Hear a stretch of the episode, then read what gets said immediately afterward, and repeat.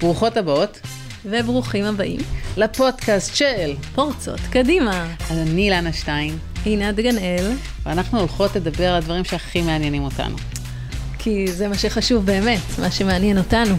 אז זה נשים, גברים, עולם העבודה וגיוון מגדרי. תזינו על כל הפלטפורמות שאתם מכירים של פודקאסטים. ומכירות. ומכירות, נכון? אה, כולל באתר של ישראל היום, שהם המארחים שלנו והשותפים שלנו למסע הזה. בוקר טוב. בוקר טוב. אנחנו היום נפגשות פה שוב לפרק נוסף, ואנחנו מאוד מתרגשות, כי היום תהיה מישהי שדווקא אנחנו לא מכירות, והיא גם מתעסקת בתחום נורא נורא מעניין, שזה הרכבת הקלה בתל אביב, אז אפילו פה שאנחנו באולפנים של ישראל היום, אז זה מעניין פה את האנשים. רגע, רגע, אם יש פה מישהי מהרכבת הקלה, אז יש לכם אולי מידע פנימי? יש לנו מה לדבר איתה. בדיוק. יש לנו תלונות. בדיוק, מתי, מתי זה כבר קורה? מתי... אז אנחנו, אז זה אתם תשמעו אחר כך. ואנחנו נספר על מה שקורה מבחינתנו השבוע, על כל מיני מחשבות שהיו לנו. ואנחנו עושות הרצאות וסדנות, והרבה פעמים הדברים שנשים אומרות לנו, לא רק שהן אומרות דברים מעניינים, גם אומרות את זה בצורה מעניינת. וזה קרה לנו השבוע באיזו סדנה ש, שלא נגיד איפה זה היה, אמ, אבל אני חושבת שהדימוי הזה היה מקסים. מישהי באה ואמרה שהיא מרגישה. אה, ש... זה מישהי צעירה, זה כן חשוב להגיד, היא משהו כמו בין 20 ל-22. אוקיי. היא אמרה שיש לה כאבי בכל הגוף, ואז היא ניסתה להבין למה זה. ואחד הדברים שהיא עשתה זה הלכה לפיזיותרפיסטית. ואמרה, אולי מתוך זה, זה גב, זה כתפיים, זה, זה ידיים. הפיזיותרפיסט אמרה לה, נכון. מה שאת סובלת מכל הכאבים האלה, בגלל שהשולחן גבוה לך מדי, ואז את במנח לא טוב, והכיסא לא מותאם בגובה הנכון. וממה שאני יודעת, מקום העבודה שלך, אני מניחה שהוא ברובו גברים. אה, וכמובן שזה היה נכון. והיא אמרה, וזה מותאם להם. הם בממוצע גבוהים מאיתנו. ולכן הכל לא מותאם. והן היו צריכות לחשוב ביחד איך היא יכולה לעשות התאמות בשביל שיפסיקו לה כאבים. ואנחנו, והיא לקחה את זה והביאה את זה כמטאפורה. וזה מה שאהבנו. כן, היא גם המשיכה את זה, היא אמרה, מה שאנחנו גם יודעות, היא אמרה, לא רק זה, גם מזגן, אז תמיד קר, ואז אני אומרת להם, קר לי, אבל אומרים, מה, אני לא יכול להתפשט, אין מה לעשות. ואנחנו גם יודעות שהמזגן מתוכנת מבחינת אב טיפוס על אב טיפוס, על גבר אה, בגיל 40 ובמשקל מסוים, אז גם ההרגשה שלה היא נכונה, זאת אומרת, באמת המזגן מתאים יותר לגברים. אז גם את זה, והיא כאילו בעצם התחילה להסתכל סביב, ואמרה, רגע, זה לא מתאים לי, זה לא מתאים לי, זה לא מתאים לי. אה, וזה באמת אה, ככה העלה משהו שאנחנו שומעות אותו לא מעט, והוא גם נכון מחקרית וגם מציאותית. עולם העבודה, אה, רק ב-70 שנה האחרונות נכנסו נשים לעולם העבודה. זה נראה המון זמן, אבל זה לא. נכון. בהיסטוריה זה בלימפ. ו... ושתינו למדנו היסטוריה, זה היה לי כן, גם אחר כך. אז שימו לב. ו... ו... ולכן הוא גם מותאם לגברים. והרבה דברים שנראים מאוד הגיוניים ונורמליים, כי הם נורמליים ומתאימים לגברים. ולפעמים צריך באמת את הנשים האלה, או את איזושהי קבוצה אחרת, ממקום אחר שמגיע, ייצוג אחר, שאומר, רגע, אבל זה לא לגמרי מתאים. השולחן לא מתאים, המזגן לא מתאים, השעות שאתם עושים את הישיבות הלא בטוח שחשובות שיהיו בשמונה בערב, גם לא מתאים. אה, אה, אני יכולה להגיד לך שאפילו באחד המקומות שאני הייתי, היו ימי כיף בבריכות ובים. גם להרבה נשים זה גרם לא לי נוחות. לא, לא מתאים לי. עכשיו, אם את מסתובבת לבושה מאוד, זה גם קצת מוזר. אז נכון. את מרגישה, אז יש כאלה שוויתרו, וזה לא מתאים. אני חושבת שגם אם רוב הנשים היו שם, היו אומרות, לא, בריכה או ים פחות עם קולגות שלי. בגד ים וקולגות לא הולך לי ביחד. נכון. זה, זה הדברים הקטנים גם. נכון. אגב, יש את היוזמה של 50-50 של יעל יחיאלי, שזו יוזמה שהיא מובילה בצורה מאוד נחושה, אבל היא לא היחידה שעושה את זה. ו, ומה שהיא אומרת שם, ואנחנו מאוד מסכימות עם זה, זה שהרבה פעמים זה פשוט נראה, זה לא, לא רואים את זה. Mm-hmm. כי באמת, כמו שאמרנו, התרגלנו, וזה בסדר, אז מה, אז יש ארבעה גברים בכנס ואין אף אישה. Mm-hmm. ו, וכל הדבר הזה, זה גם נראה לנו נורמלי, זה אפילו לא נראה לנו לא בסדר. אפילו כשיש אישה אחת, זה נראה להרבה, וגם לנשים, שוואלה, יש ייצוג יפה לנשים. אישה אחת. זה מצחיק, אנחנו הרבה זמן בתחום הזה, אז אנחנו יודעות, אני זוכרת מלפני 20 שנה, שמישהי באה אמרה, היי, אף אחד בתקשורת, בדרך כלל הם לא נשים, מה נעשה עם זה? והם הקימו איזו רשימה כזאת של נשים שאפשר לראיין על כל תחום בעולם, כדי שאחר כך המפיקים והאורחים לא יגידו, אין לי אישה שיכולה לדבר, אני לא יודעת מה, על ניתוח לב פתוח. הנה, יש לך את האישה הזאת. ואז כמה שנים אחרי זה ראינו עוד יוזמה, ואחרי זה הייתה יוזמה של חנה רדו, שממש הקימה אצלי פרסונת, וזה גם אחת המטרות של זה היה יותר נשים, כי היא גם ראתה בכנסים שאין נשים, ועכשיו יעל יחיאלי, זאת אומרת, אנחנו רואות מדי פעם יש איזה רגע של התעוררות אצל מישהי, נכון. ואז היא לוקחת ואומרת, לא, לא, אני חייבת לשנות את המציאות, ואנחנו מאוד מכבדות, גם אנחנו כאלה, ולהגיד, רגע, אנחנו רוצות שהמציאות הזאת לא תהיה כמו שהייתה עד עכשיו, זאת אומרת שהרוב לא שם לב בכלל לכל מיני דברים שקשורים במקרה הזה למיעוט, כי אנחנו לא מיעוט ב- ביומיום, אנחנו כן הרבה פעמים מיעוט בעולם העבודה. אז אני כן רוצה לסכם במה אפשר לעשות. ואם אני מדברת על מנהלים ומנהלות, שהם בדרך כלל אלה שיכולים לגרום לשינוי ולהוביל ומשפיעים הכי בארגונים, זה שצריך להיות מאוד מאוד בכוונה. כן. העבודה צריכה להיות מאוד מודעת ובכוונה, ואני אסביר. אני חושבת שכולנו, באמת, אנחנו מאוד מאוד אוהבות הרגלים, ואוהבים. נכון, ונוח לי, נוח לי לשתות את הקפה בשעה הזאת, נו, אני במקרה לא שותה קפה, אבל ש- נגיד, ונוח לי אה, לצאת בשעה הזאת, ונוח לי, ו, ומה שנראה לי נוח ורגיל, כן. זה גם נראה לי הדבר הנכון לעשות. לשנות את זה, זה כאילו, למה לשנות? משהו נכון. מאוד מאוד רגיל וברור. וכדי לשנות, שיהיה 50-50, שהמזגן יותאם לנשים גם ברמה הפיזית, שבכלל לראות שיש פה גיוון, ושהמקום מותאם אליהם, אתה צריך ממש להסתכל על זה כל הזמן, צריך לעבוד בזה, או נכון. את או היא, את גם, וגם הגבר צריך לעבוד בזה. ולפעמים זה לא כל כך פשוט לנו. נכון. אז זה מה שאנחנו ממליצות. זאת אומרת, להפוך את זה למשהו קבוע, כל הזמן לחפש את הדבר המדיר, את הדבר הזה שהוא לא מותאם לכולם. ואולי אני רגיל, אבל בעצם אם אני אשנה אותו, העבודה עדיין תתבצע. אם אני לא אעבוד, אעשה את כל הפגישות בשמונה בערב, עדיין אנחנו נהיה אפקטיביים. אז זה המקום שאנחנו ממש ממליצות, ו... ומסתבר שכמו הרגלים, גם זה הופך להרגל. נכון, אם אומרת- מצ- אם מתמידים. ממש. זה הופך להיות משהו שכאילו, כמו בשיר של מאיר אריאל, אם אתה נדפק פעם אחת, אתה לא יכול להיגמל מזה, אז קצת בעולם של אה, זה, אם אתה רואה פעם אחת, או רואה פעם אחת, את לא יכולה להיגמל מזה, את תראי את זה כל הזמן, ותעשי משהו או תעשה. נכון. אז אה, אנחנו כמובן נשמח לשמוע מכן אם עשיתן או ששמתם לב גם לעוד דוגמאות, כמו שאנחנו אמרנו, שאמרתם, רגע, עולם העבודה לא מותאם אליי. אני, יש לי צרכים אחרים, רצונות אחרים, ואפילו, כמו שאמרת, ברמה הפיזית או ברמה אחרת. ו... ועכשיו אנחנו נלך אה, לפגוש את אה, גלי ונשמע על הספר שלה, אז אה, תכף תכירו גם אתם אותה. טוב, אז בוקר טוב, גלי, האורחת שלנו להיום.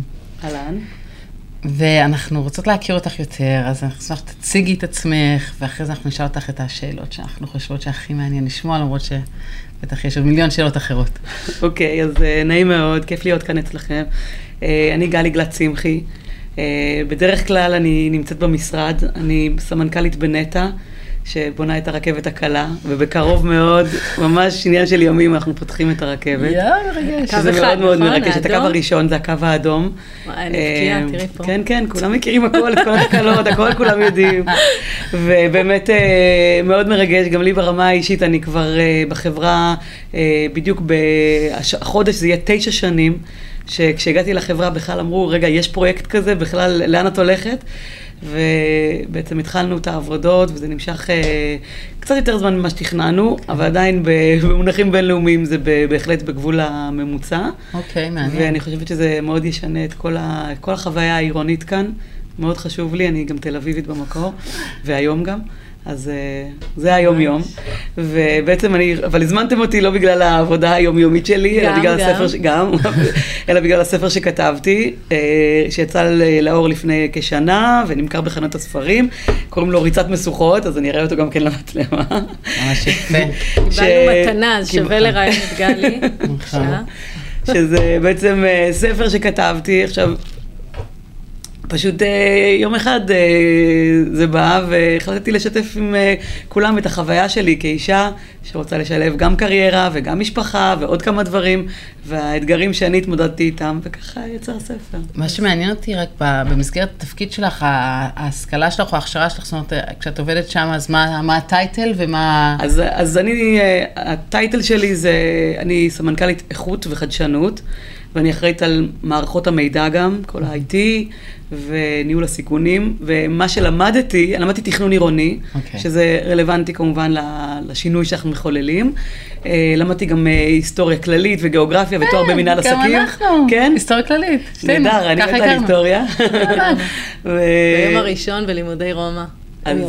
רומא. אז זה נהדר, האמת היא, אה, חוג להיסטוריה שנחשב חוג אה, לא פרקטי, נכון? אתה אומר, מה נכון. תלמדי, מה תעשי? ואני למדתי את השיעור הכי פרקטי בחיים שלי בחוג להיסטוריה.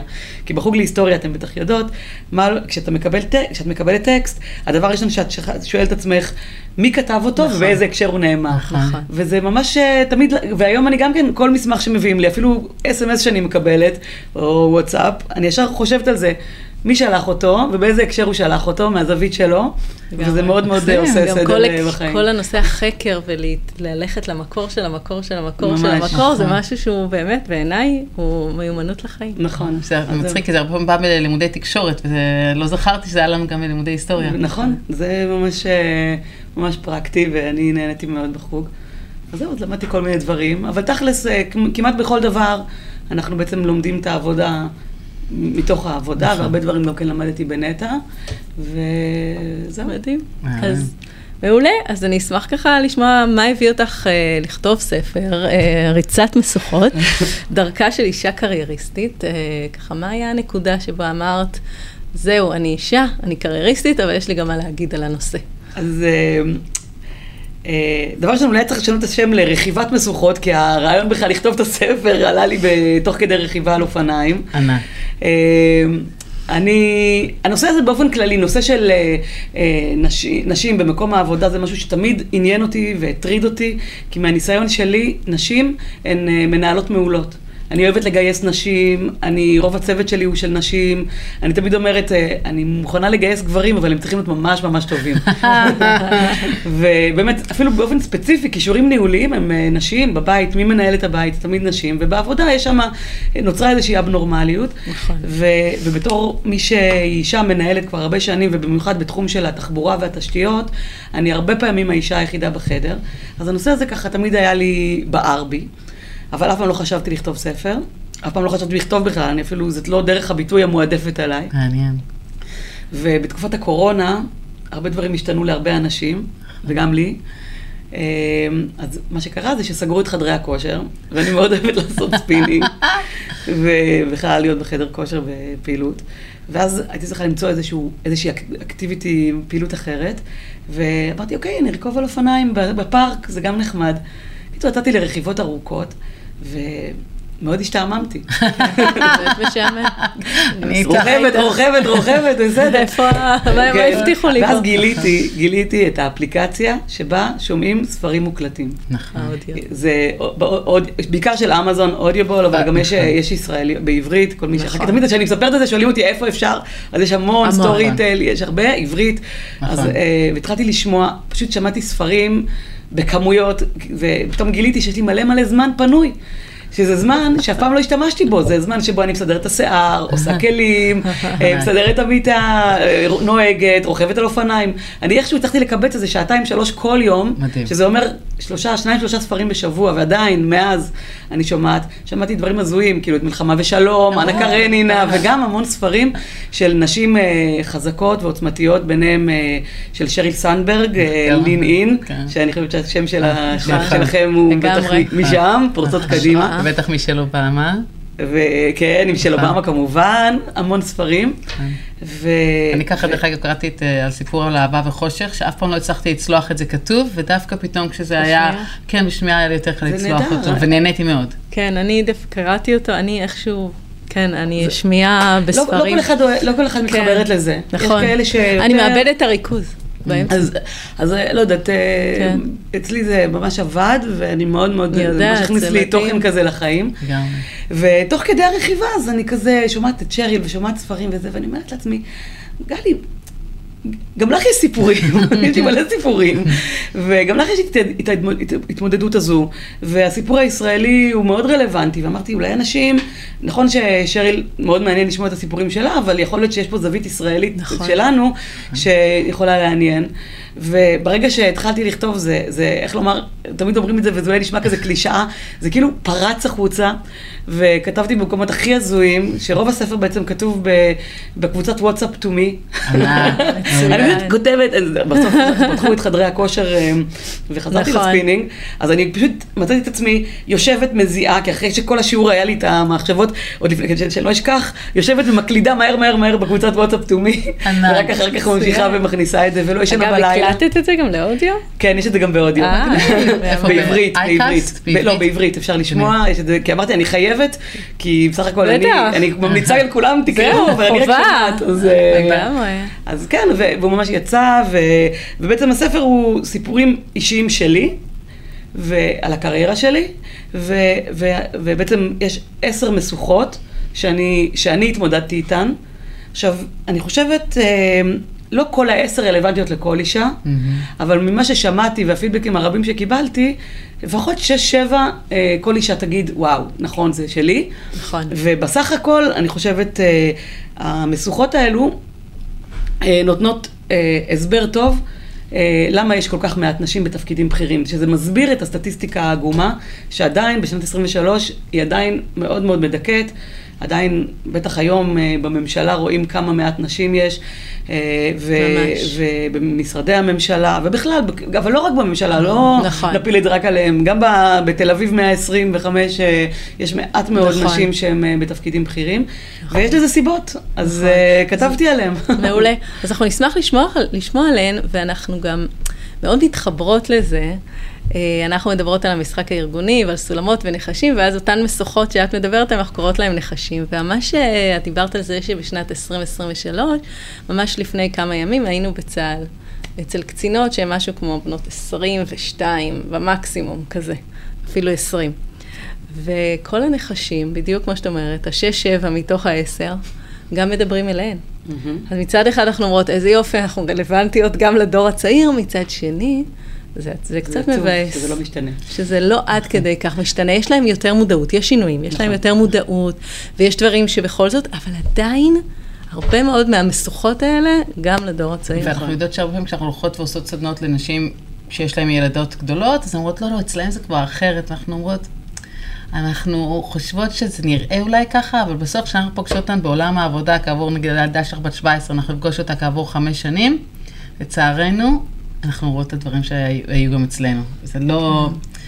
יש לנו איזה רצון להאמין שזה השתנה, כי כאילו לפעמים הן יותר מודעות, הן יותר מדברות לפעמים מגדר מה שאנחנו דיברנו, אבל איכשהו בהתנהלות בעבודה, אנחנו עוד לא ראינו הבדלים, לא באמת. אז, אז, אז אה, באמת, נכון, אה, אני רוצה להגיד ש, שאנחנו, אה, אני בת אה, 48, אה, כשאני התחלתי, יצאתי לשוק העבודה, חשבתי שזה כבר השתנה. כן. אני שמעתי סיפורים מאימא שלי ומסבתא שלי, אבל בבית גידלו אותי לחשוב שכל ההזדמנויות פתוחות בפניי, ואני יכולה ללמוד מה שאני רוצה, ו- ואני, ותהיה לי קריירה. אימא שלי באופן אה, ספציפי היא עורכת דין והייתה לה קריירה, וזה היה נראה לי מאוד טבעי, מדהים. אני לא חשבתי שזה אישו. כן. ורק אה, עם השנים, פתאום ראיתי שבעצם, נכון שהרבה מאוד נשים אה, לומדות ו- ו- ומתכננות לעצמן קריירה, אבל פתאום, ככל שהשנים מתקדמות, והרבה, כשמגיעים גם כן הילדים, הרבה נשים בוחרות להוריד הילוך ולעבור לחצי משרה, ואולי קצת אה, למצוא דרך אחרת. ובסופו של דבר, הסיפור הוא כזה, שעולם התעסוקה הוא מאוד תובעני. אולי הוא גם כן קצת משתנה ואני יכולה להרחיב על זה, אבל, אה, אבל עדיין, מי שבשנים האלה, שהן השנים הכי קריטיות, שזה, שבגיל השנות, נגיד אמצע, אה, סוף שנות ה-20, שנות ה-30, שהכל קורה, את מפתחת את הקריירה שלך, יש לך את הילדים לגדל, אם יש לך ילדים כמובן, אה, הכל כזה מתרחש, את מפתחת את עצמך, ו, ומי שמורידה את הרגל מהגז בשנים האלו, מאוד מאוד קשה לה לחזור. ולפני כמה שנים היה לנו. כנס מחזור. ו- ולמדתי בתיכון בתל אביב, מאוד שאפתני, וכל האנשים מאוד מאוד תכננו לעצמם קריירה. ו- וראיתי שהרבה מאוד, אני לא אגיד, יש נשים קרייריסטיות, אבל הרבה מאוד נשים פשוט בחרו לוותר. מדהים ואני לא אומרת שזה דבר, זה. אני לא, אני, כן. זה בסדר, לא כולן חייבות קריירה. כן, זה עניין של אבל יש-. יש הרבה נשים שרצו קריירה, ואני חושבת נכון. שיכול להפיק ממנה הרבה ולהיות מעולות, ואנחנו צריכות אותן במקומות נכון. שמקבלים בהם החלטות, והן לא שם. אז זה ממש אה, מביא אותנו למשוכה הראשונה. אז אה, כן, אז המשוכה הראשונה שחשבנו לדבר עליה, היא, היא בעצם אה, משוכת הילדים הנפלאים שלי. אז אני, אני רוצה להקריא לכם קטע ממש ממש קצר. בטח. הכי כיף. אוקיי. השעה אה, 4.45 והפקק ארוך נורא. שוב יצאתי בשנייה האחרונה, או בשנייה שחשבתי שהיא האחרונה, כך שאספיק להגיע לגן בזמן. ושוב התברר שטעיתי. הישיבה התארכה קצת, ואז הבוס נכנס אליי לחדר עם עוד שאלה. רציתי לענות על עוד שני אימיילים דחופים, וגם הייתי חייבת לעבור בשירותים. לשבת בפקק באיילון במשך שעה שאת לחוצה שירותים זה סבל. בעוד כמה דקות מסתיימת שעת ההארחה של הגן. אני לא מספיקה, אלוהים, אני לא מספיקה. טלפון לאבא, פליז, תאסוף את עידו מהמשפחתון, אני צריכה לאסוף גם את עמרי וכבר מאחרת, תודה. תודה, תודה, יופי, בעיה אחת נפתרה. אני חונה בזריזות ב double parking ורצה לגן. לעזאזל, עקבים לא עוצבו לריצה. מגיעה בדקה האחרונה, והגננת חמוצה. עמרי בוכה כי הוא נשאר אחרון, וזו לא הפעם הראשונה. אני מנשקת את עמרי, איך היה לך היום בגן? כיף? כן? אז למה כבר דצמבר ואתה עדיין צורח בכל בוק- בוקר בפרידה? טלפון מהבוס, אני עונה, כן, כן, דיברתי עם משאבי אנוש, ובטח, המצגת מוכנה. אני כבר שולחת. מנסה באותו הזמן לקשור את עמרי למושב הבטיחות. אך הגורה לא נסגרת. מה קרה? אוי, זה הסלקל של אחיו התינוק. מסיימת את השיחה עם הבוס, מעבירה את עמרי למושב הנכון, מתיישבת על המדרכה. סליחה, המתוק שלי, סליחה. אז. זה סיפור שנראה לי הרבה, כולם אה, מכירות. לגמרי. במקרה עמרי, אבל כתוב מאוד מאוד משעשע. אז הספר ככה, באמת כתוב בצורה ככה מצחיקה כמה שהצלחתי, ועמרי בדיוק הבוקר סיים מסלול ביחידת קומנדו. אז איכשהו עמרי הסתדר, התגבר, התגבר על התגבר הפרידה על אימא, מהאימא.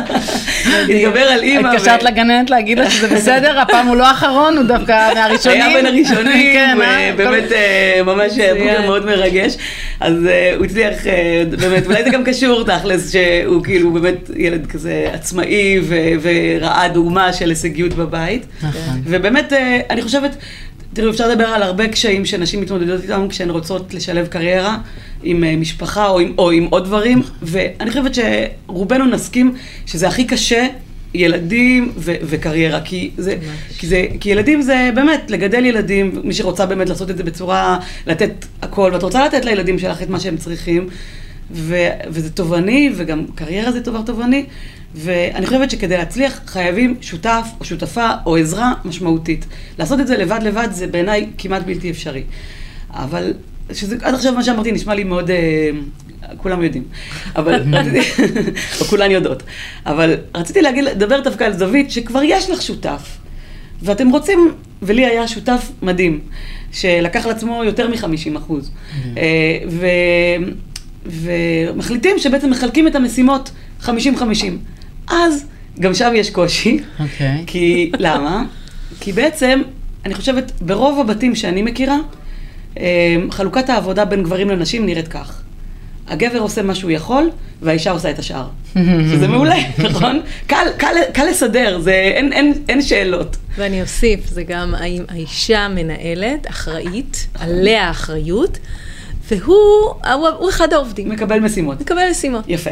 אז uh, עכשיו, מה, שק, מה שקורה כשרוצים להגיד, אוקיי, עכשיו בוא נחלק חצי-חצי, אז זה לא כזה פשוט, והרבה פעמים דרך, תוך כדי החצי-חצי הזה, uh, יש הרבה ויכוחים, כי הנטייה של, לדעתי, כל אחד, או כל אחת, uh, היא לראות, או לראות, אותה לראות. Uh, מה שאני, מה שאני עושה, אני מחשיבה יותר. וזו תכונה אנושית, אולי לא הכי נחמדה, אבל, אבל אני חושבת שהרבה בהחלט. הרבה, הרבה מאיתנו שם. ו, ו, ואז בעצם כאילו מתחילים להגיד, רגע, אני הייתי, אני קמתי, אני עשיתי, אני זה. ומה שאנחנו עשינו, ואני ממליצה להרבה אנשים, אה, אני נתתי את הטיפ הזה כבר ללא מעט אנשים, אה, אנחנו פשוט התייחסנו לבית, אה, לקחנו עקרונות מעולם התעסוקה והטמענו אותם בבית. אנחנו, כשאנחנו מנהלים חוזים עם, עם סינים במיליארדי שקלים, אז אנחנו פשוט משתמשים בכלי מאוד פשוט, יש לנו חוזה. אנחנו מגדירים במסגרת החוזה את הכללים. ואנחנו יצרנו לעצמנו מעין חוזה של הבית, שאמר, אה, יש לנו בוקר וצהריים, יש בוקר, מי שאחראי בבוקר, אז הוא לא אחראי באחר הצהריים, חילקנו את היומים, יש חמישה ימים, לפעמים גם אה, הייתי מפעילה קבלן משנה את אבא שלי, שהיה קצת עוזר, ו- ו- וממש, עכשיו, יום שאת לבד, יום, ש- יום בוקר שאני אחראית, אני אחראית. בוקר שאני לא אחראית, ילד בא אליי, מי אתה? אני לא יכולה להתקרב אליי, אני מתאפרת, אני לא מכירה אותך, לך לאבא. ו... או לחילופין, אם אחר הצהריים את יכולה להישאר אה, עד מאוחר בעבודה, את לא בלחץ, לאסוף את הילד מהגן, ראה ערך. ו... ואת גם לא מנהלת אותו לא ומזכירה לו. לא, לא מזכירה, נכון, הוא אחראי על נכון. הכל, וגם אני, אני לא יודעת. איך אתן, אבל אני, כשאני, אה, יש לי משימה שאני צריכה לעשות אותה לבד, ואני לא מצפה שמישהו אחר יעזור לי, אני עושה אותה יותר במהירות ויותר בקלות. כי אני לא. מתעצלת, אני פשוט עושה. נכון. וזה מאוד מאוד עזר לנו, וחברה שלי אמרה לי, תקשיבי גלי, פיצחת פה משהו, לא חייבים להתגרש כדי שיהיה לך פעמיים בשבוע חופש. פעמיים, שני ערבים פנויים בשבוע, אז, אה, והנה שרדנו בינתיים, ואחלה. אז נכון. עברנו, כי הילדים שלנו כבר יחסית גדולים, התינוק שלי בן 11, הגדול, כמו שאמרתי עכשיו, סיים אה, מסלול, אה, אז אנחנו, זה פחות נדרש, אבל כבר עד- עדיין אנחנו, נגיד, אני עושה כלים והוא עושה כביסה, ואנחנו לא. מתערבים אחד ב- בטריטוריה של השני, וזה אגב, מאוד נוח. זה מאוד מזכיר את מה שהולך איתי ועם בן זוג שלי, וזה לא, לא סתם, כי באמת גם אנחנו מגיעות עם איזושהי מודעות, וגם הפעלתי את אותם uh, כלים. ואני מסכימה עם, עם כל שאת אומרת, זה בדיוק הדבר הזה, יש, הוא עושה כביסה, וגם אנחנו הוספנו עוד נדבך, אני לא יודעת אם ככה הסתכלתם על זה, זה גם קצת מה אני טובה יותר, או מה אני אוהבת יותר. או מה אני, מה אני לא שונאת. זה יותר נכון בעבודת בית, אוקיי? כאילו, כמה אני פחות שונאת את נכון. הדבר הזה, זה הוסיף עוד נדבך של, אוקיי, החלוקת, חלוקת תפקידים, אבל גם לפי אה, קצת. מה שזורם, כן. נכון, נכון. ועובד יותר טוב. ואז ואז עושים את זה יותר בשמחה. אחד נכון. הטיעונים הרבה פעמים שאנחנו שומעות מגברים, זה שבאמת רק כשהם מתגרשים, יש להם לגיטימציה באמת לצאת מוקדם פעמיים שלוש. כן. אם לא, אז המנהל, ואני יכולה להגיד לך את זה מהרבה גברים שאני מדברת איתם, בין אם זה ידידים, בין אם זה גברים שאצלנו בסדנאות, הם- זה מסמנים אותם כפחות שאפתן, פחות משקיען, ונשים זה כאילו יותר לגיטימי, נכון, למרות שגם הן. סופגות ביקורת, אבל הגברים מרגישים, ו- וכנראה במידה מסוימת של צדק, שהביקורת עליהם היא יותר גדולה. בוודאי, אני אז גם... איך באמת אז אני, דבר ראשון, זה? דבר ראשון, אני, אני חושב, אני, גם זה משהו שאני מזכירה בספר. אה, נגיד אני אבוא לבוס שלי היום, ואני אגיד לו, אה, הבן שלי חולה, הוא יגיד, אין בעיה, את אימא. מהמם. קולגה שלי, סמנכ"ל, באותו לבל, יגיד אותו משפט, מה הוא יגיד לו? איפה אימא? אין לך אישה? בדיוק. הוא יגיד את זה, וגם הוא זה- אמר את זה, ולא רק הוא. אני שומעת את זה, שומעים את זה, זה דבר נכון. שפשוט יוצא באופן הכי טבעי. מרגיז. ו- והדבר הזה ואם לא, אז מאוד בעייתי. הסבתא? לא הסבא. הדבר. הזה מאוד בעייתי בשני היבטים. פעם אחת, לגברים, כי בסופו של דבר, אני חושבת שהחוויה של להיות נוכח אה, בגידול של הילדים שלך, מדהימה. זה חוויה שהיא, דבר ראשון, אה, לא, לא חוזרת, נכון. ו- והיא, והיא מדהימה, והילדים צריכים את האבות שלהם קרובים ונמצאים גם אחר הצהריים, ולא רק. בערב, כאילו לילה טוב וקצת בסוף שבוע. נכון. אז אני חושבת שזה פספוס אדיר אם הם לא, לא מצליחים לעשות את זה, ו- וברור שדבר כזה מאוד מקשה עליהם. וגם אני חושבת על האישה שלו, ש- של הגבר הקרייריסט, שהרבה מאוד כאלה, ובעצם אה, קשה, כמה קשה לה לפתח את הקריירה. כי בעצם אה, הוא, מקבל, הוא חייב להיות ב- ב- בבית, אה, חייב להיות במשרד את כל השעות. בטח. והיא צריכה איכשהו לאלתר, בגלל זה בעצם נוצרת הדינמיקה הזאת, שהאישה תמיד יורדת באחוזי משרה, ו- נכון. כי, כי באמת הוא אולי המפרנס העיקרי, ואז רוצים לתת לו את ההזדמנות המלאה לפתח את הקריירה. אז איך הוא העולם... מתמודד עם זה? אז אני אתן לך דוגמה שמנהלת, אה, כן. קרן טרנר, שהייתה מנכ"לית משרד התחבורה. נכון. כן. והיא נת- קיבלה החלטה כשהיא הגיעה לתפקיד המנכ"לות. שלושה ילדים נראה לי, קטנים. כן, אבל היא קיבלה החלטה ב- ב- ב- בימים הראשונים, והיא אמרה ככה, פעמיים בשבוע לא מקיימים פגישות אחרי השעה שלוש. וזו החלטה שהיא מופנית לגברים, כי נשים יוצאות פעמיים בשבוע, ב- ממה שאני מכירה. צאו. לא יקרה שום דבר. אני את כל הקריירה שלי עשיתי כשיצאתי פעמיים בשבוע הביתה, פעמיים בשבוע לפחות. כן. הדברים הסתדרו איכשהו. הדברים הסתדרו, ובמיוחד היום, במיוחד היום, אה, זה, ש- זה גם מראה את הערך של מישהי, אישה עם מודעות, מנהיגה נכון. נשית, שרואה ואומרת, בעצם לפעמים מה- שנראה לנו, השגרות הניהוליות ההגיוניות, הן לא הגיוניות. נכון. ובעצם אפשר לעבוד, גם אם פעמיים בשבוע יוצאים בשלוש, עדיין התפוקה תהיה, התוצאות נכון. יהיו ואפקטיבית, אבל מישהי צריכה להסתכל על זה. בדיוק, זאת אחת הסיבות שכל כך חשוב שנשים תהיינה במקומות, ב- בעמדות שבו מקבלים החלטות. נכון. וזה דברים קטנים, זה דבר כזה ש, שבתור מנכ"לית יכולת לקבל, ובטח יש את הסיפור המפורסם של שריל סנדברג, שבעצם כשהייתה לה- הייתה בהיריון, אז. אה, הרגליים שלה התנפחו והיה קשה לה להגיע למשרד, והיא פשוט אה, באה למנכ"ל, לסרגי בריני, עבדה, עבדה, אז בגוגל, ואמרה לו, למה לא תקצה את מקומות הישיב, למה שלא נקצה את מקומות החנייה הקרובים לכניסה לנשים בהיריון? אז הוא אמר לה, בוודאי, למה לא? רעיון מעולה. אבל הייתה צריכה להיות אישה בתפקיד כל כך בכיר, שתוכל להיכנס בחופשיות למנכ"ל.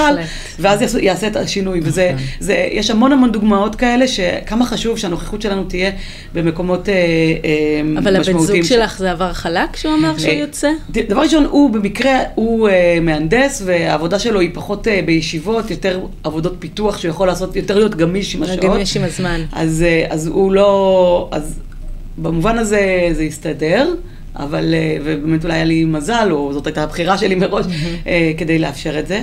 אבל אני חושבת שבאמת, גם אה, במשוכה אחרת שאני מתייחסת אליה, שקוראים לה 24 שעות לא מספיקות, שכולנו יודעות את זה, שבמשוכה אני אומרת שדווקא תקופת הקורונה חשפה את השקר של השעות הארוכות במשרד. נכון. כי פתאום כולנו עבדנו. מהבית, והימים המג- הגמישים, ופתאום גילינו שלא חייבים לעבוד כל כך הרבה שעות מהמשרד, וכל כך הרבה זמן ש- שאנשים נשארים עד מאוחר, זה לא זמן ש... אנחנו קוראות לזה תרבות, לא רק אנחנו, תרבות הפלורסנטים, אבל הרבה פעמים זה תחרות הפלורסנטים. כביכול הבן אדם שנשאר יותר מאוחר, הוא הבן אדם החרוץ יותר, ויותר יש מגדילים לעשות, ובכוונה שולחים מיילים מאוחר, ויש כאלה שמתזמנים אפילו את המיילים מאוחר, בשביל שיגידו, אני גם ב-10 בלילה נכון. עובד, או ב-11 בלילה, ואני הכי חרוץ פה, והרבה פעמים זה יותר בדגש עוד פעם, על גברים בדרך כלל, אה, ואז למעשה אנחנו אומרות, אבל בעינינו זה לא המדד. נכון, זה לא המדד.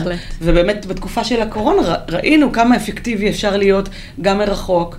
ו- ו- ו- ואני חושבת שזה נורא נורא חשוב, אה, גם לנשים וגם לגברים, אבל בהקשר של הנשים, היכולת הזאת לעבוד בצורה גמישה, נכון. שאפשר, שיש לך, לפעמים יש ימים שאת צריכה לצאת, לפעמים זה, את צריכה את הגמישות הזאת. ול- ואני לא חושבת שזה בהכרח אמור לפגוע בקריירה או בתפוקות במשרד. ודיברתי על זה לפני שנייה, שאני אוהבת לגייס נשים, ואני חושבת שבאמת הרבה פעמים אה, הייתי... ועדיין, אוהבת לבחור נשים שיש להן ילדים ויש להן דדליין, כאילו שהן יודעות שיש להן, היום הוא לא נפרס, אנחנו, יש לנו משימות, אנחנו צריכות להספיק אותן, והן מאוד, בדרך כלל, יעילות ומסורות, ו- וזה מה יופי. שמאוד אני מחפשת בעובדת. כן, זאת אומרת, שיטת עבודה שיותר נכונה לכולם, נכון. דווקא המסגרת הזאת, ולא התחושה הזאת של מין משהו כזה נכון, מומרח ואלסטי. אבל גם לא רק, לא רק לילדים, גם כן. אה, עוד דברים. כי יש אה, עוד דברים בחיים. נכון, אם אתה רוצה פעילות גופנית, אם אתה רוצה עוד, לפגוש חברים, פשוט אה, לייצר אה, עולם יותר מלא. וגם לזה. לתת לגיטימציה. לגמרי, לגמרי, ואני מאוד מאוד מעודדת את זה אצל העובדים, ואני מקווה שיותר אנשים יעשו את זה. יש לזה המון ערך. לך כמנהלת, כסמנכ"לית בתפקיד בכיר, לעודד לגיטימציה שיש לך חיים מאחורי העבודה, נכון. בשילוב עם העבודה. ותן להם מקום, תני להם מקום, זה, זה מדהים. אז אה, יפה, אז צלחנו את המשוכה הראשונה, נכון. מבחינתי כאילו זהו. פתר, פתרנו את הבעיה, לא פתרנו, מעליה. ויאללה, למשוכה הבאה. אז המשוכה, משוכה נוספת שאני רוצה לדבר עליה, אני קוראת לה סולידריות נשית. אוקיי. יש איזושהי אה, אמירה שאנשים אומרים לפעמים, שנשים לא עוזרות לנשים. עכשיו, אני אומרת, זאת לא החוויה שלי, ובמקרה שלי, נשים שאני פגשתי לאורך הקריירה, עזרו לי וקידמו אותי, ו- ולמדתי מהן הרבה. ו- ואני חושבת שזה מאוד מאוד מאוד חשוב שאנשים יעזרו לנשים. כן, דרך אגב, גם אה, החוויה שלנו.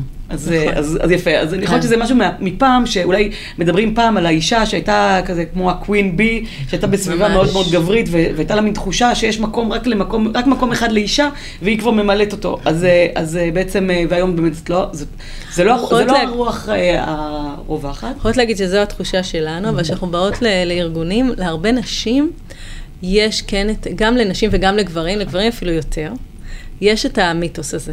זהו. של נשים לא עוזרות, נשים, נשים שק של נחשים וכאלה. וכן אפשר לראות את זה בפוליטיקה, אבל אפשר לראות את זה גם אצל גברים, זה בסדר גמור. ו... ואז אנחנו באמת מפרקות את זה ומגלות שהרבה פעמים זה בעיקר תחושות וככה סיפורים, וזה לא, לא באמת המצב. אז אה, או באמת, שיש אישה אחת כזאת, כן. לפעמים תשע אחרות שהיו מדהימות, אבל הם יזכרו את האחת הזאת, כן. זה צובע את הכל. נכון. נכון. גם הרבה פעמים, אה, תראו, גם נכנסתי לזה במשוכה אחרת, שלא נתייחס אליה יותר מדי, שלא כל כך אוהבים נשים חזקות. אז הרבה פעמים כשאישה היא חזקה ודומיננטית, אז היא מ- מקבלת הרבה נכון. מאוד אה, פידבק כזה שלילי, גם, גם בהיבט הזה, וגם מנשים לפעמים. אבל, אה, אבל אה, אני כן רוצה לדבר על זה שדבר ספציפי, אני אתן לכם גם כן סיפור מאוד ספציפי, שבעצם אני, אה, היו לי הרבה מאוד מנהלים גברים, ו... היו נותנים לי פידבקים מסוימים, נגיד הייתי אה, מר- מרחיבה בדיבור, אז תמיד אמרו לי, את אה, מאוד ורבלית, את מדברת, מסבירה דברים מאוד מאוד יפה, וכשעבדתי עם מנהלת אישה, מי שמכירה, בינת שוורץ, שהייתה מנהלת מנהל התכנון, אישה מדהימה. אה, אז אה, הייתה אומרת לי, גלי, אה, אנשים הולכים לאיבוד, את צריכה להגיע לנקודה יותר מהר. ו- ואז, אה, ואז חשבתי על זה. שבעצם הרבה פעמים, גם קצת קראתי, חלק מה, מהספר הוא גם כן מחקרים שתומכים את הסיפורים שלי, אה, שהרבה פעמים גברים לא כל כך אוהבים לתת אה, פידבק כנה לאישה, כי הם חוששים מהתגובה שלה, והתגובה שלנו, שלי ושל הרבה אחרות, הרבה פעמים זה דמעות, שזה חלק מלהביא את עצמך האמיתית למשרד, בעיניי אין עם זה שום בעיה. לגמרי. אבל, אבל גבר קצת חושש מתגובה כזאת לפעמים, ואולי טיפה זהיר בדרך שבה הוא נותן את הפידבק. עכשיו, אה, אני חושבת שבאופן כללי גם, אה, אני חושבת, אה, פידבק זה הכלי הכי טוב שלנו אה, להשתפר ולהתפתח, ואנחנו לומדים הכי הרבה מכישלונות ומדברים שלא הלכו לנו כל כך טוב. אז, אה, אז אה, ברגע שאנחנו נמצאות בסביבה, שהמנהל שלנו לא, לא נמנע מלתת לנו את, ה, את הפידבק הכנה, אנחנו מפסידות. ו- ו- אז זה חסד שאישה יכולה לעשות ל- לרעותה, לתת את הפידבק האמיתי. תעזרו לנו להשתפר, אחת תעזור לשנייה. ובטח אם את. מנהלת של נשים. אז אני, נגיד, מדבר, תמיד מדברת בגובה העיניים עם, ה- עם כל העובדות והעובדים שלי, ולפעמים הן בוכות, וזה בסדר. וגם אני לפעמים בוכה, אבל זה בסדר. אבל זה חשוב. את לא הראשונה שאומרת לנו על הבכי ועל הנושא הזה, ואנחנו מראיינות אה, נשים בכירות, מזמינות לפודקאסט נשים בכירות בקריירה, ואנחנו חושבות שככל שיותר יגידו, זה בסדר, זה לגיטימי. זה גבר, הרגשות מתבטאות בעצבים בדרך כלל, או בכעס, או בהרמת קול, ואצל אישה הרבה פעמים בדמעות. זה לגיטימי בדיוק אותו דבר, זה לא הופך אותה ליותר רגשנית או פחות אה, מקצועית, וזה לא הופך... אגב, כמובן עדיף שאנחנו ננסה להיות פחות, אה, פחות להתעצבן ולכעוס ולהרים את הקול. ברמה של נשים, והלוואי שגם לא נגיע לסף בכי בעבודה, כן? אני כן. לא מעודדת את הדבר הזה, אבל אם כן, זה ביטויים לגיטימיים של אה, אה, אכפתיות נכון. ושל רגש. אז ממש, אה, בדיוק יש לי דוגמה ש... אה, בשיחה האישית שלי עם המנהל האישי שלי לפני כמה שנים, והוא הוא דיבר איתי על כמה דברים, וכנראה זה גרם לי לאיזושהי מצוקה, והתחלתי לבכות בפניו. והתגובה הראשונית שלו, הוא היה כזה קצת מופתע ונבוך, אבל, אבל הוא אמר לי, אבל דווקא הוא כאילו התעשת. כי הוא באמת רגיל לעבוד עם גברים, הייתי כזה מין חריגה בנוף, המנהלת היחידה בצוות. ו... ואז הוא אמר לי, יודעת מגלי, אני אוהב את זה. אני אוהב את זה, כי זה מראה כמה שאכפת לך, וזה מראה כמה את אותנטית. והוא ממש פרגן, והייתה לנו, ומהנקודה הזאת אנחנו, נוצרו לנו יחסים הרבה יותר קרובים, וזה רק קידם אותנו. עכשיו, שמעתי גם, שמעתי אה, סיפורים אחרים של נשים שקיבלו פידבק אה, מאוד מעליב, ולא, מכיל, אבל, אה, אבל זאת הייתה החוויה שלי. ואני מצ... מזמינה את כולם כן להביא את האני האמיתי שלך למשרד, כי זה פשוט הדרך, גם כ- נגיד, במיוחד בתפקידים בכירים, כאילו, מי, מי רוצה ללכת אחרי מנהיג או מנהיגה שהיא לא אותנטית? אגב, נכון. התובנה הזאת של האותנטיות, זה משהו שהרבה פעמים אני שואלת, כי אני חושבת שכשמגיעות למקום שאת נמצאת, הרבה יותר, לא קל, אבל אנחנו כבר הבנו, ראינו, ראית, ואת יכולה להיות את האותנטית. מה קרה בתחילת הדרך? את הרגשת ש- שזה משהו ש- שבא לך ככה טבעי, או שהרגשת צורך להסתיר את זה? זה מעניין דווקא באמת לנשים הצעירות. אז uh, במקרה שלי אני לא יכולה אחרת. Uh, ובאמת, היו לי, uh, גם זה פידבק שקיבלתי, לפעמים לא, לא כל כך קיב- קיבלו אותי, או uh, לא, הבינו, לא הבינו אותי מספיק טוב. אני לא חושבת שבהכרח זה עניין נשי, יכול להיות שזה פשוט עניין אישי שלי. בסדר אה, אבל מאוד האמנתי בדרך שלי וביכולות שלי ובכנות, ובסופו של דבר תמיד... נגיד בינת הייתה אומרת לי, גלי, לפעמים את אומרת דברים, אבל רק אחרי שלוש שנים אני, אני מגלה שצדקת. אז, אה, אז אה, כן, אבל אני, אני לא יודעת איך עושים את זה אחרת. גם אנחנו מבלים כל כך הרבה שעות, בסופו של דבר כן, בעבודה ובמשרד ועם האנשים האלה. אז אה, לזייף במקומות האלה זה לא נראה לי אפשרי. זה אני- מחיר מאוד מאוד חזק. מחיר מאוד גדול, ו- ונראה לי קשה לשרוד אותו, אז תביאי את עצמך פשוט. ואני רוצה גם להגיד רגע על מה שאמרת קודם, על הפידבק הכנה. ממש אתמול, שלשום הייתה לי שיחה עם מישהי, והיא סיפרה שהיא שם לב שהרבה מנהלים, דווקא גם גברים, יכולים לקבל החלטות מאוד גורליות בדברים אה, קריטיים בעבודה, אוקיי? הם החליטו אותת, ללכת על הכיוון הזה או על זה, לקחת סיכון כזה או... אבל כשהם צריכים ללכת ולדבר עם העובדת או העובד, דרך אגב, במקרה הזה זה היה שניהם, שם הרבה פעמים מתקשים, אפילו ברמה של אה, להגיד, אתה זכאי ללכת לקורס המאוד יוקרתי הזה, ואת לא. שלא לדבר על זה שאתה תקבל את הקידום או את תקבלי את הקידום ואתה לא. והיא אמרה שזה מדהים אותה, ש... שיש יכולת קבלת החלטות בתחומים האלה, זה יכול להיות גם המון המון כסף, המון דברים סופר קריטיים, ואז בקטע האנושי הרבה יותר קשה להם. אני חושבת שזה מאותו מקום שאת ציינת את זה כלפי נשים, אבל זה מעניין גם לבדוק, יכול להיות שגם כלפי גברים הם לפעמים נמנעים. יכול להיות יכול שזה, להיות. שמספרים לנו שהם נמנעים כי אנחנו נשים, אבל באופן, הבעיה קצת יותר אצלם שלא נעים להם. עכשיו מהאישה אולי לא נעים להם יותר, אבל יכול להיות שגם לא נעים להם מהגבר, ואז הם צריכים רגע להבין איך הם עושים את זה בצורה כזאת שהם באמת מוצאים את ההצדקה המקצועית ולכן כן. מרגישים שזה בנוח אולי עם זה מה שהם צריכים, כמו הצדקה מקצועית ודברים אחרים, ואז כן לעשות את זה, כי, כי כולם מפסידים, זה ברור. אז יש לנו ככה ממש עוד שתי דקות, דקה וחצי יותר נכון, וככה נשמח אה, לשמוע מה שיש לך אה, להגיד, להוסיף משהו שככה הרגשת שעוד לא, לא שם. אז אה, באמת... דבר ראשון, אני חושבת, את הספר שלי קראו בעיקר בעיקר אה, נשים אה, פחות או יותר בגילי, כי הן התחברו והן מכירות וזה זה. אבל באמת אני, אה, מה שהכי מדהים בעיניי זה שנשים צעירות שקראו את הספר, שבעצם אמרו לי אחרי שהן קראו, תקשיבי גלי, אני קראתי את הספר, שהוא בעצם בגדול מעודד נשים לבוא קדימה, ל... הוורוד, איך אני אוהבת שזה ורוד. וואו. שאומר לנשים, אם יש הזדמנות, אל תפספסי, אל תחששי. אם אה, יש תפקיד שאת אה, חושבת שאת יכולה להיות מתאימה לו, אל תחשבי שאולי את לא מתאימה, כי אני מבטיחה לך, הגבר שיושב לידך, הוא לא מהסס, הוא מגיש מועמדות. אז, אה, ואני שמעתי כבר כמה פידבקים מדהימים של נשים צעירות שאמרו לי, תקשיבי, קראתי את הספר והגשתי מועמדות והתקבלתי. וזה מבחינתי עושה לי צמרמורת, אני, אני, זה לא הדיי ג'וב שלי, עשיתי את זה בשביל הפאן ובשביל השיחה הזאת.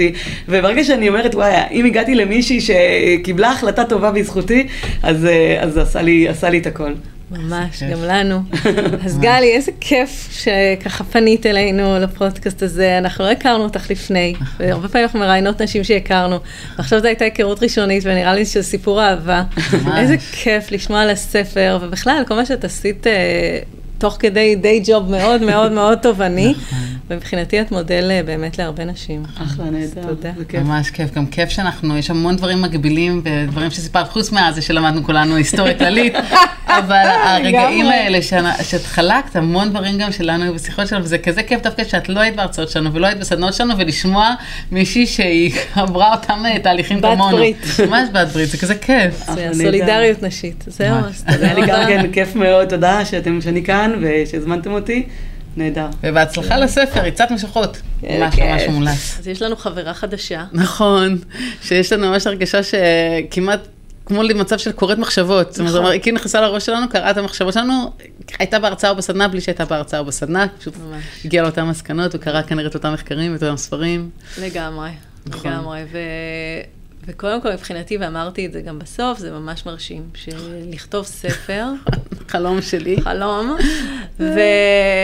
ולעשות את זה תוך כדי uh, עבודה, ובקורונה פשוט להגיד, יאללה, כותבת ספר, ואכן עושה, ואכן מפרסמת, אז זה מדהים, וזה גם כנראה אומר הרבה על גלי. נכון, ממש, אה, זה, זה חלום של, שלנו כבר הרבה מאוד זמן, וזה כזה מרשים לראות מישהי הלכה ועשתה אותו. ואפשר באמת לשמוע גם ממנשים מאוד מאוד פרקטית, ואנחנו אוהבות את זה, זאת אומרת, יש ספרים וזה בסדר של השראה, אבל פה זה משהו מאוד פרקטי, שממש אומרת, אוקיי, אלה העצות שלי, וככה אתם רוצות לעשות, אז אנחנו רוצות לסכם את העצות שעלו הפעם, ואנחנו ממש מזמינות לקרוא את הספר, בטוח יש עוד המון המון עצות, ואפשר לקחת, כמו שהיא אמרה, אנחנו מאמינות שלפחות כל אחת תמצא, היא אמרה 6 עד 7, אנחנו סומכות עליה, לפחות 6 עד 7 הדברים שיכולה לקחת אליה. משפט אחד לפני שניכנס אליהם, זה שמה שאני מאוד מסכימה עם מה שאת אומרת, אני חושבת שבגלל שהיא עושה ספר שהוא מאוד אמיתי, אותנטי, והיא לא באה ממקום של בואו ניתן לכם השראה, בעיניי כאן ההשראה. Hmm. מבחינתי זה, זה מה שעשה לי את ההשראה. מעניין. אז אם נלך על הטיפים שהיא אמרה, אז uh, נלך על ה... אני מאוד אהבתי את הדימוי הזה של לקחת את הכללים שיש לך מעולם העבודה וליישם אותם גם במרכיבים אחרים של החיים שלך. במקרה הזה היא אמרה איך בעצם עושים את השותפות הזאת עם אה, בן או בת זוג. ו... ואז אמרה ממש יפה, אם בעבודה אנחנו מסדירים את העבודה המשותפת שלנו דרך חוזה, אז בואי נעשה חוזה. אז זה מה שאנחנו ממליצות, תעשו חוזה, ובחוזה הזה תסכמו, ברור שאנחנו לא באמת אה, עורכי דין, ואנחנו לא נתבע אחד את השני, אם הבן זוג שלי הפעם לא, לא, לא היה את לא עשה את כל מה שקבענו בחוזה, לא נתגרש בגלל זה, אבל כן, זה נותן איזשהו סדר, אנחנו לא צריכות עכשיו כל פעם מחדש להגיד, אבל שבוע אני צריכה כך וככה. זה יכול להיות גם בעל פה, גם בכתב, ממש, נכון, ממש בסדר. ממש, ואז אם עושות את זה, אז אנחנו לא יהיה את הדיונים הקטנים האלה כל פעם מחדש, כי בעצם כבר קבענו, ואז צריך רק לקבוע, ושמה שאת הוספת גם, שמחליטים על החלוקת תפקידים, אז גם להחליט את זה גם לפי מה שיותר קל, אז יש יותר סיכוי גם שנתמיד בזה, אפרופו התמדה. לגמרי. כי אם את נגיד שונאת כביסה, אז, אז עדיף שאת לא תעשי כביסה. ושהוא יעשה כביסה. ולהפך, זאת אומרת, יכול להיות כל דבר כזה, אז אנחנו ממש אהבנו את זה, אז אני חושבת שיכולה להיות שיחה מעניינת, אפילו אם עוד לפני שתשבו על החוזה, שתשבו עם בן או בת זוג ותראו. אם משהו בהתנהלות שלכם עד היום אפשר לחלק אחרת, ושאפילו יהיה לכם בכיף. נכון. להתחיל משם את השיחה הזאת, אחר כך uh, תכתבו את החוזה. אבל uh, אני חושבת שזה משהו שכבר יכול לעזור. זה מהמם. Uh, אני רוצה ככה להוסיף, אני חושבת, טיפ uh, שאני מאוד עובד לי, וזה גם קשור הרבה לעולם העבודה, שאחד הדברים שאני מאמינה בהם, ולא בצורה uh, מגעילה, שבאמת, באמת, לכל עובד עובדת יש תחליף. יש תחליף לא בגלל שהם לא מדהימים וכולי, אלא באמת, אם המשימות והתהליכים מובלים בצורה נכונה, אז כל אחד יודע מה המשימות שלו, מה התפקידים שלו, ואם אחד, לא רוצה להחליף אותו, אבל אם אחד יצא לחופשה של שבוע, כן, בעבודה, כן. אז זה לא פתאום הכל נופל ואנשים לא יודעים מה לעשות, כי, כי יוסי לא נמצא, יוסי זה גם בן זוג שלי, אז עוד מעט אני אדבר על זה. אותו דבר אני רואה גם ב, ב, בחיים, בהורות. ברגע שזה לא הופך להיות שה, שהאימא היא המנהלת האחראית, או שאצלה כל המידע, אלא להפך. יש יומן משותף, שזה מאוד מאוד עוזר, יש משימות משותפות, כולנו על זה, כל אחד עושה, כמובן לא כל הזמן, כל אחד עושה את המשימות שלו, אז כשאני אסע לחו"ל לשבוע, בסדר, נסע לחו"ל לשבוע, יוסי יודע בדיוק אה, כמוני מה צריך לעשות, איך צריך לעשות, יכול לתפעל את זה. אני מכירה הרבה חברות שלי שהיו שולחות, עושות אקסלים עם איזה, איפה החולצה הנכונה, איזה צבע, איפה בארון. ותחשבי מה זה לצאת כל פעם לחופשה ככה, עם כל התחושה שאת צריכה עכשיו אה, אה חוברת חפיפה, נכון. ויש על זה גם איזשהו מערכון נורא חמוד אצל אדיר מילר בדיוק על זה, שהיא עושה קלסרים שלמים, ובעיניי זה בדיוק מעולם העבודה. אין נכון. צורך, כאילו, וזה קורה גם בעולם העבודה, שמישהו עוזב ואף אחד לא יודע וזה, זאת אומרת, זה ניהול לא נכון. נכון. אבל בניהול נכון, אפשר בהחלט להעביר את זה גם לבית. לגמרי. אה, ואני חושבת שאחד הדברים ש... שאהבתי גם, שהיא אמרה, שבאמת יש את העניין של האחריות. וזה אני יכולה להגיד גם מעולם העבודה. כשאני ניהלתי, אפרופו שאנחנו מנהלות בקור, וגם אני ניהלתי בקור במקרה שזה היה קורס הצהריים במשרד החוץ. וגם נסי עכשיו איך אנחנו עושים את זה בצורה חכמה, שאנחנו לא נפריע אחד לשני וגם לא תהיה כפילויות. ו, ודווקא מי שהיה בן זוג שלי לניהול, נדב אמר בואי נעשה שבוע-שבוע, קצת כמו בצבא. אז על השבוע שאני הייתי אחראית עליו, זוכרת אז אני, את זה, זוכרת, זה היה מדהים. בדיוק, אז אני הייתי אחראית על השבוע הזה מא' עד ת', אז גם כל הצוערים שלנו ידעו שפונים אליי לגבי שאלות אוגיסטיות, לגבי שאלות תוכן, לגבי הכל, אני הכתובת. ובשבוע שלו, הוא הכתובת. אז, אז זה עשה גם המון שקט וגם גרם לנו לעבוד כמובן הרבה יותר ביעילות, אבל גם זה איזשהו שקט מנטלי, שאני נכון. לא על הכל, כי בעצם זה מה שהרבה פעמים נשים מדווחות, זה העייפות. שגם אם הוא עכשיו צריך נגיד לקחת את הילדים מהחוגים, אבל את זאת שצריכה להזכיר לו, אז במנטל, במנטלי יש לך המון משקל. אז כבר היית עושה את זה, עצם זה שאת צריכה להזכיר ולהזכיר, את כבר אומרת לפעמים, יאללה, אני אעשה את זה, במקום לשבת ולהזכיר למישהו. בדיוק. משימה. ומה שאהבתי את מה שהיא אמרה, אז היא אמרה, נכון. יש לי אחר צהריים שהם שלי, אני אחריות מלאה, אבל גם כשזה שלו, דרך אגב, זה גם היכולת שלנו לשחרר, אפרופו מה שאת אמרת. נכון. אם זה אחר צהריים שלו, זה אחר צהריים שלו. ממש. אני לא, אני, כמו עם אה, ניהול, אני לא אהיה ב micro-management, גם לא עם העובדים שלי, והוא לא עובד שלי, אז על אחת כמה וכמה אני ממש. לא אהיה ב micro-management, ואני לא אבדוק אותו. שזה מהמם, זה מהמם, כי זה לא קל בכלל אה, בעבודה, אנשים אה, נכון. קשה להם, שהם לא יהיו micro-management, אז בחיים זה לפעמים עוד יותר קשה, אז זה ממש טיפ מדהים. כאילו. אל תהיו micro micro-management בעבודה, אל תהיו micro-management בחיים. זה כל כך נכון. יוריד מהעייפות, וגם ייתן המון אחריות לצד השני. בדיוק, בדיוק, אז אין את הרשת ביטחון שזאת את, אז אני באמת צריך לקחת אחריות. וזו המילה של שותפות, וזה מה שאנחנו רוצות. נכון. תודה. ואם ניקח לאופטיקה לסולידריות הנשית, אז אני חושבת שאחד הדברים שראינו גם אצל נשים אצלנו, זה שהם הרבה פעמים נתנו טיפים אחת לשנייה ומשובים אחת לשנייה. זאת אומרת, אם אין לך מנהל או מנהלת שיודעים לתת לך את המשוב הזה, אז את יכולה לחפש את זה גם במקומות אחרים. ואז יכול להיות שמה שלה אמרה המנהלת בצורה ישירה, אחרי שנים שאף אחד לא אמר לה את זה, יכול להיות שתהיה לך חברה כי את גם תבואי ותבקשי, וזה אחרת שאת באה ואת מבקשת, זאת אומרת, תקשיבי, את יכולה לתת לי משוב אחרי הישיבה הזאת, אחרי הדיון הזה, אחרי הפרזנטציה הזאת, אני רוצה באמת לשמוע דברים טובים, אבל גם את הדברים שטעונים שיפור. ויש סיכוי שתגלי על עצמך דברים, וזה ממש ישפר, ובמיוחד שאת תבואי ככה, יש סיכוי גם שתבואי פתוחה לשמוע, מאשר פתאום מישהו אומר לך את זה כשאת לא מוכנה. אז או שאותו מנהל או מנהלת לא אומרים לך את זה, אבל את מרגישה משהו מתחת לפני השטח ואת לא יודעת מה זה. זה גם משהו שלדעתי אני יכול לעזור, אה, אפרופו משוב וסולידריות נשית. אז כמו תמיד, אנחנו ממש נשמח אה, לשמוע עם משהו מהטיפים. אצלנו זה נקרא סולמות. לאט לאט אתן לומדות את השפה שלנו. אז אם יש משהו ש... שחשבת שזה מאוד מתאים לך, וואו, עכשיו את תעשי, או שעשית, וזה עבד מצוין, או משהו שאת מתקשה איתו, אז אנחנו ממש נשמח לשמוע. נכון, וגם העמדות שלכם, האם באמת נשים פחות סולידריות אחת כלפי השנייה, זה גם מעניין אותנו, כי אנחנו שומעות דעות לכאן ולכאן, אז מה הדעה שלכם על זה? אז אה, נפגש בפרק הבא.